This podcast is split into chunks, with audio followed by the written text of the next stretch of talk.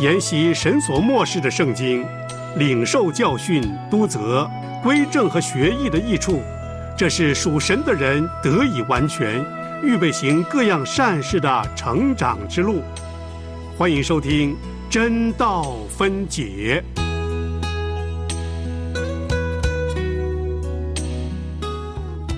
彰显真道，让教会健壮，神仆忠心，宣讲主圣道，求圣灵感动，让真道历久长新，让我们同来领受，做时代的工人，彰显真道，让教会健壮，神仆忠心。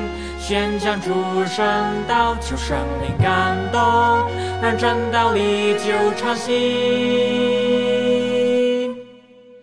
让我们同来领受，这时代的工人。弟兄姐妹平安，我是林成，欢迎你再次收听我们真道分解提摩太的讲解。那么来到今天呢，我们已经进入最后一堂课的讲解。我们主要的经文呢，是在提摩太前书第六章的十七节到二十一节。盼望在这一段时间，弟兄姐妹透过提摩太前书呢，我们能够更加了解全卷书一个重要的一个主题。那么，待会儿在节目结束的时候呢，我会再帮助弟兄姐妹呢，再把这一卷书几个主要的重点呢，我们做一个简单的回顾。那么今天呢，我们一起来看的经文在提摩太前书第六章十七到二十一节。我们一起翻开圣经来看提摩太前书第六章十七到二十一节。你要嘱咐那些今世富足的人，不要自高，也不要依靠无定的钱财，只要依靠那厚赐百物给我们享受的神。又要嘱咐他们行善。在好事上富足，甘心施舍，乐意供给人，为自己积成美好的根基，预备将来，叫他们持定那真正的生命。提摩太啊，你要保守所交托你的，躲避世俗的虚谈和那敌真道、似是而非的学问。已经有人自称有这学问，就偏离了真道。愿恩惠常与你们同在。那么这一段经文呢，我们很容易理解，可以分成两个大的段落。从十七节到十九节呢，可以说是对富人的一个忠固提醒。那么当然，最后两节呢，就是再一次对提莫泰的一个嘱咐。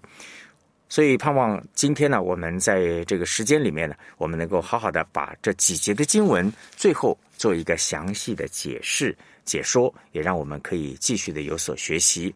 一样，我们在主的面前一起低头祷告，天父，我们来到你的面前，谢谢你继续带领我们在你的话语上来学习。主，我们恳求你继续的帮助我们有一颗渴慕的心。主啊，让我们不单单明白圣经的知识。也让我们更加渴慕你，透过神的话、圣经，也赐给我们永生。谢谢主，也让我们知道怎么样在幕后的世代，在真理的路上，我们怎么样来持守，为真道打美好的仗。谢谢主，继续带领我们今天的学习，在你面前献上祷告交托，靠耶稣基督的圣名，阿门。好，我们一起来看。啊，刚才我们读的这一段经文呢，是我们先来看，啊，十七到十九节，这是我们非常容易理解的对富人的一个忠告提醒。保罗在这里说，你要嘱咐那些今世富足的人，你留意这个富足有一个条件，就是今世富足，意思就是说，很可能他在勇士里面，他是一个贫穷人。那弟兄姐妹，不要误解圣经对财富的观念。很多人以为，哎呀，有钱就是一种罪恶，或者有钱呢就不属灵。错了，其实圣经告诉我们，得货财的力量是耶和华所赐的。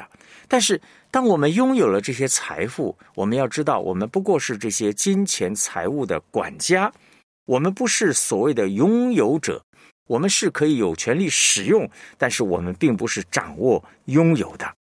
记得吗？耶稣在路加福音里面曾经说过一个无知的财主的比喻。这个财主非常的有钱，很有智慧，他知道怎么样来管理。他说：“我要为自己盖更大的仓房等等。”那么，耶稣在这个比喻当中责备这个财主，他说：“无知的人啊，今夜必要夺走你的性命，你所积存的要归给谁呢？”那其实这个比喻，我相信弟兄姐妹我们都非常熟悉的，意思就是说，我们要嘱咐这些有钱人，千万不要怎么样，不要自高。这个新译本把它翻译作“不要心高气傲”。也不要寄望在浮动的财物上。那自高的人，他一定有所依靠。比方，有的人学问很好，哎，他就觉得我有博士学位啊，我有什么什么专家、科学家的学位啊，就依靠这些学问而骄傲。那么有钱人呢，很自然、不自觉的会依靠钱财而自高。为什么呢？就显出哎，在社会上啊，在各方面他比别人富足，他比别人有地位。那弟兄姐妹，我要你记住一句话：圣经的价值观呢，永远不等于价钱。很多时候，今天这个世俗啊，价钱跟价值常常画上等号。什么样的人有价值的呢？哎，这个人很有钱，很有地位，我们觉得啊，他真的很有价值。但这个不是圣经的价值观。我再说，价钱不等于价值。那么有钱人呢？的确，他有钱。他可以有各样的名牌，他可以有所谓的豪宅啊，开名车啊，这些来显示他的地位。他可以指挥别人，叫很多人听他的话。但是我们要思想的就是：难道单单有钱就值得人这样尊敬吗？想想看，有的人有品德、灵性、人格、学问各方面，这些都优秀的，但是往往弟兄姐妹在教会中间呢，可能他没有什么地位，但是呢。并不就表示，哎，比不上这些所谓的有钱人，不会因为他们的贫穷就没有受到别人的注意。想想看，保罗在那里前面特别提到，敬钱加上知足的心，就是什么大利。敬钱加上知足的心，原来最大的福气、最大的财富是什么？弟兄姐妹，反而不是让我们定睛在这个世间上的这些财物，那么。一个人如果不敬钱爱主，过着圣洁的生活，如果只是单凭着钱财而在教会想要得到别人的尊敬，那弟兄姐妹，这实在是一种羞耻，而不是一种光荣啊！所以保罗说，不要依靠无定的钱财，只要依靠那厚赐百物给我们享受的神。圣经告诉我们，钱财真的就是一个无定的，它虽然暂时在我们的手中。但是呢，你会发现随时随地会流到别人的手里。你可以有非常稳定的生意，但是在这个混乱的时代，特别这个新冠疫情一来，百业萧条，可能所有的财富在瞬间之间你都没有了。在这个混乱的时代，没有办法保证你的钱财真的稳定在你的手中，因为我们不知道明日如何，对不对？我们不知道将来真的会发生什么事情。圣经福音书里面，耶稣多次的提醒，不要积攒财宝在地上，要积攒财宝在天上。为什么呢？因为在地上，贼会挖窟窿来偷。啊，弟兄姐妹，今天钱有可能被盗贼来抢夺，但是弟兄姐妹，如果我们把金钱放在天上的话，圣经告诉我们说，天上没有贼啊，天上没有贼挖窟窿去偷。而将来那个永生的那个财富呢？那个才是最大的富足。求主帮助我们，让我们知道这些无定的钱财。弟兄姐妹，神给我们钱财呢，真的是让我们去享用的。保罗在此呢，称神是厚赐百物给我们的神，那当然包括钱财。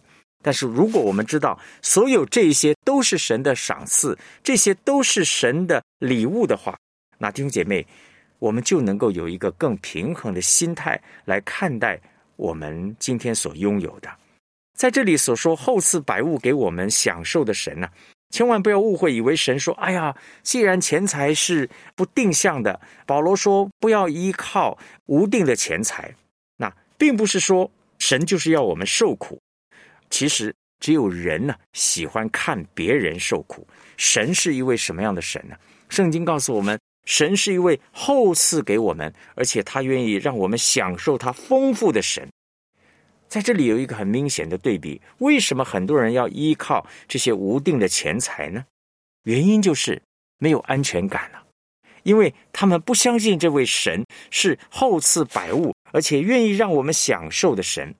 其实，我在说依靠万有的神，依靠这位厚赐百物给我们享受的神，是远远的胜过无定的钱财。所以保罗在这里很清楚告诉我们。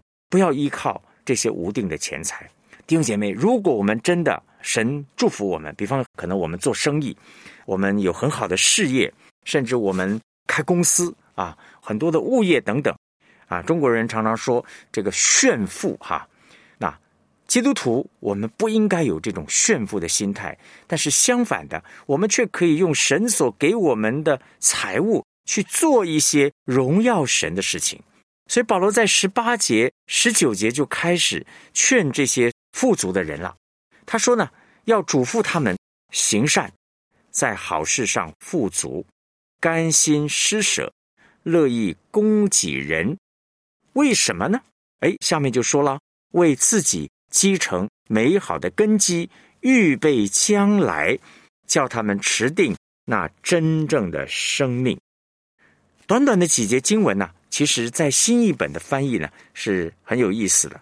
他说呢，又要嘱咐他们行善，在善事上富足，慷慨好施，这样呢，就为自己在来世积聚财富做美好的基础，好叫他们能够得着那真正的生命。那么前面呢，消极方面劝富人呢不要依靠钱财，那么积极方面呢？正面教导他们如何用钱财，钱财呢用来行善。那么，其实有钱人呢，我们真的要学习像一个忠心的管家。记得在路加福音十六章呢，耶稣曾经讲过一个不义的管家。那个比喻呢，其实就是在教导信徒怎么样在钱财上做神的好管家，也就是应该在今生。利用神所交托给我们的钱财，为我们的来世来结交朋友，把自己的钱财奉献在神的工作上，让福音的事工因着我们的奉献得以推展，让人得救归主。而这些蒙恩得救的灵魂，真的就好像我们结交的朋友一样。那这个就是什么？这个就是在善事上富足。我想，这是我们非常容易明白的。那么施舍当然就是指的周济穷人。这里所说的供给人有体贴人的意思，为着体贴人的需要而供应人。那么当然在这里，似乎保罗应该是指对信徒或者是对神的仆人的需要。那么什么是甘心施舍，还有乐意供给人呢？其实就是这种的施舍或者供给呢，一定是出于自愿、自己喜欢的。还有很重要的。是出于什么呢？出于为主而做的一个心，而要坐在主的身上，而不是为了得人的称赞，甚至不是所谓期待有所收回代价。虽然帮助人，但是要有一种心态，就是不求回报。在教会的侍奉奉献，弟兄姐妹真的更是如此。有的时候，我们奉献钱财为教会的工作，或者为着弟兄姐妹的需要。但是呢，我们却不是因为啊，我们奉献很多，让教会的人更加的拥护自己。特别在教会一些有钱的人，可能我们一次的奉献就是几十万，哇！很多人说这是大户哈，这个奉献的大户。但弟兄姐妹，我们一定要跳脱这种的思维，这种的奉献，我们是奉献在神的身上，这种的奉献是积攒财宝在天上。刚才呢，我们谈到保罗对这些富足的人一个最后的嘱咐：今世富足的人不要自高，不要依靠无定的钱财。但对提摩太来说呢，最后保罗我相信还是想到提摩太在以弗所教会面对的一个处境艰难，特别是这些传异教的人。保罗在这里就提醒提摩太，他说：“提摩太啊，你要保守所交托你的。”躲避世俗的虚谈和那敌真道似是而非的学问。而且保罗在二十一节最后也提醒他说：“已经有人自称有这学问，就偏离了真道。”在这里呢，很清楚的，保罗对提摩太的劝勉，他说：“提摩太，你要保守所交托你的。”那再一次回到本书的第一章开始呢，保罗曾经嘱咐过提摩太的话。我们来看提摩太前书第一章，我们回顾一下，保罗在这里说：“我往马其顿去的时候，曾劝你仍住在以弗所，好嘱咐你那几个人不可传异教，不可听从荒渺无凭的话语和无穷的家谱，这等事只生辩论。”并不发明神在信上所立的章程，换句话说，保守什么呢？保守是说叫他避免这些世俗的虚谈，而且要保持所托付你的，也就是前面第六章我们刚才提过的，就是为真道打美好的仗啊，在为信仰打美好的仗。换句话说，保罗所已经教导嘱咐他的事。提摩太从保罗还有神那里所领受的这个永生之道，这些呢都是需要保守的。保守的意思是不修改、持定、坚持原来所领受的，而且呢能够把它传开来。提摩太要躲避什么呢？躲避那敌真道似是而非的学问。那弟兄姐妹，今天每个时代呢，都会有当代人所特别佩服的这些学问。有的时候，人往往会有一个盲点呢，人以为，哎呀，很深奥的这些人生哲学，其实这些无非就是世俗的道理，是抵挡真道的。所以这些学问我们要躲避。很多基督徒呢，因为看重这些属世的学问，而轻看了主的真道。这样一来呢，弟兄姐妹，我们很容易受到这些世俗的影响，因为今天有很多的学问都是带着一种敌真道的性质，是以一种无神反神为基础的。其实从人类历史以来，比方我们过去谈过所谓的啊理性主义啊经验主义啊等等，那么现在所谓的后现代主义，那么这些都是世俗的一些潮流、一些思想。那么乍听之下呢，哎，的确都很符合人的需求，但是这些呢，其实就是这种所谓似是而非的学问，这是敌真道似是而非的学问。保罗在这里说，已经有人自称有这学问，就偏离了真道。那这个就是指当时的一个真实的事实。那如果我们看提摩太前书第一章呢，我们可以就了解保罗在这里特别还点名啊。他说呢，要为真道打美好的仗，长存信心无亏的良心。保罗在提摩太前书第一章呢，特别谈到有人丢弃良心，就是在真道上如同船破坏了一般。过去我解释这个破坏是好像船触礁一样，其中保罗在这里就点名徐米乃和亚历山大，所以保罗在这里说，已经有人自称有这学问，偏离真道，至少。在这里，我们看见徐米乃和亚历山大。有人说，这两个人呢，很可能就是以弗所教会的长老。所以保罗说：“我已经把他交给撒旦，使他们受责罚，就不再谤读了。”表示说，在当时呢，有人自以为在世上有学问，懂这些所谓荒渺无凭的话语，这个无穷的家谱等等。那么，今天在侍奉里面，在教会里面。我们也会碰到这样的一个困境，就是他们很喜欢炫耀自己的学问，为了让多数人呢来承认自己是一个有学问的人，就偏离了真道。因为圣经的真道，世人并不接受，也不承认它是一种学问，所以这些人呢，为了保持在人的面前有学问的这个声誉啊，他们很不自觉的就偏离真道。那弟兄姐妹，如果我们今天追求世上的学问，不是说世上的学问不好，我们都需要在我们人生的阶段中间，我们要好好的追求学习。但是，如果我们只是追求世上的学问，而没有要把这些学问变成一种为主所用的心，那弟兄姐妹，很可能我们就会为了追求被人尊重，我们要保持一些头衔啊，什么硕士、博士的这些身份。免得被人讥笑的话，很自然，有的时候弟兄姐妹，我们就离弃了纯正的道理。那弟兄姐妹，今天基督徒，如果我们不认定神的话、神的真道比世上一切的学问更加准确、更加高超的话，我们就很容易陷入危险，被这个世界的学问所掳掠去。所以保罗对提摩太的一个劝勉是什么呢？就是保守所托付你的，躲避世俗的虚谈和敌真道、似是而非的学问。最后呢？保罗在末了一样，在书信当中呢，就是对提摩太的一个祝福，愿恩惠常与你们同在，也包括以弗所教会。我想这是整卷提摩太前书呢。我们谈到这儿呢，已经整个告一个段落。那么接下来呢，我就用短短的几分钟的时间呢，我们很快的来回顾一下整卷提摩太前书呢主要的一些内容。好，我们先来看第三章啊，有几节的经文，我们要再重复提一下。这是提摩太前书这一卷书的一个中心主题。当我们阅读一卷书的时候，弟兄姐妹，我们一定要明白这卷书的一个中心主题是什么。保罗在这里说。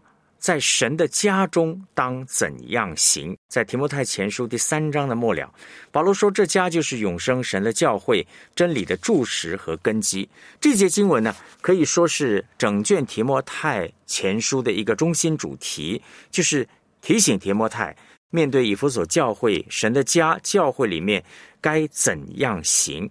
怎么样行呢？就是在信仰的真理上怎么样来持守。所以，我们从第一章开始呢，保罗特别提到面对的一个困境，就是很多人在教会当中传讲一些异教。所以，面对这样一个需求的时候呢，保罗对提摩太的一个劝勉、鼓励，就是知道怎么样来面对这些错误的异端。叫提摩太在神的家中要面对这些错误的教训的时候，应该怎么样来持守？那么从第二章开始呢，保罗就开始谈到祷告的重要，教导祷告，要为教会祷告，为万人祷告。而接下来呢，也特别谈到妇女在教会的一个角色，男人的祷告，女人的祷告等等。那么第三章呢，我们很快的回顾，就是保罗特别谈到在神的家中怎么样行，包括了在神的家中，无论是监督，无论是执事这些的资格。这些的条规来让教会能够规规矩矩按着次序来行。那么当然也特别提到监督的资格，谈到执事的资格。那么教会里面一个很重要的就是初入教的不可让他做监督，其实就是讲的说这些刚信主的初入教的呢，真的不好让他们直接很快的就承担圣职。那么，这个在教会侍奉里面，弟兄姐妹，对我们今天来说，也是一个非常重要的提醒哈。就是面对啊，在教会里面，的确，我们看见很多人刚刚信主，他也很热心，但是我们要小心谨慎的做一些的分辨。那么，从第四章开始呢，保罗在提摩太前书就提醒提摩太啊，预言有人离弃真道。那么，今天教会面对的一个困境呢？其实就是幕后的一个世代。那么保罗在提摩太后书呢，特别也谈到，在幕后的世代的一个现象，就是人的心呢会掩耳不听真道。不单单在这里提到离弃真道，甚至掩耳不听真道。而提摩太面对这样的一个挑战的时候，他不是消极的逃避退后，反而是怎么样在信仰生活中。为主做美好的见证，所以第四章一个很重要的，虽然有人会离弃真道，但是保罗劝勉提摩太要把真道的话语所服的善道继续的来教导弟兄姐妹。不单单是如此，更重要的是什么呢？保罗自身的一个榜样。所以在第四章呢，其实简单的说，就是保罗啊对提摩太。这位传道人在侍奉生活当中很重要的就是让我们怎么样做榜样。那今天在教会里面，弟兄姐妹，我们缺乏的或者我们所要渴慕的，就是我们能够在教会中能够树立榜样。而这个榜样不是地位，这个榜样不是追求权柄，这个榜样乃是生命。我们常常说，生命才能够影响生命。所以保罗在提摩太前书第四章，我想我们可以再来看这一段的经文呢，对提摩太的劝勉：不可叫人小看你年轻，总要在言语、行为、爱心、信心、清洁上，都做信徒的榜样。不只是生命的榜样，更重要。保罗特别对提摩太的一个劝勉，一个传道人一个责任一个使命是什么呢？他说：“你要以宣读、劝勉、教导为念，只等到我来，不要轻忽所得的恩赐。”那么弟兄姐妹在教会侍奉里面很重要的一点，我们怎么样持守真道？很重要的就是我们能够忠心的把神的真道能够传讲出来。而且保罗劝勉提摩太要殷勤去做，在此专心，使众人看出你的长进来。那么这是在第四章呢，保罗对提摩太作为一个教会的牧者，一个本身的一个很重要的提醒。无论是他的生命的榜样见证，无论是他侍奉的一个焦点。在神的真道上，怎么样来造就装备信徒？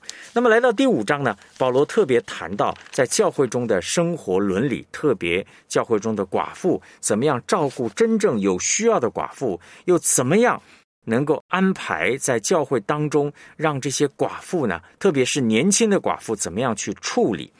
在神的家中，该该怎样行？而特别是在教会的词汇施工方面呢，怎么样来帮助？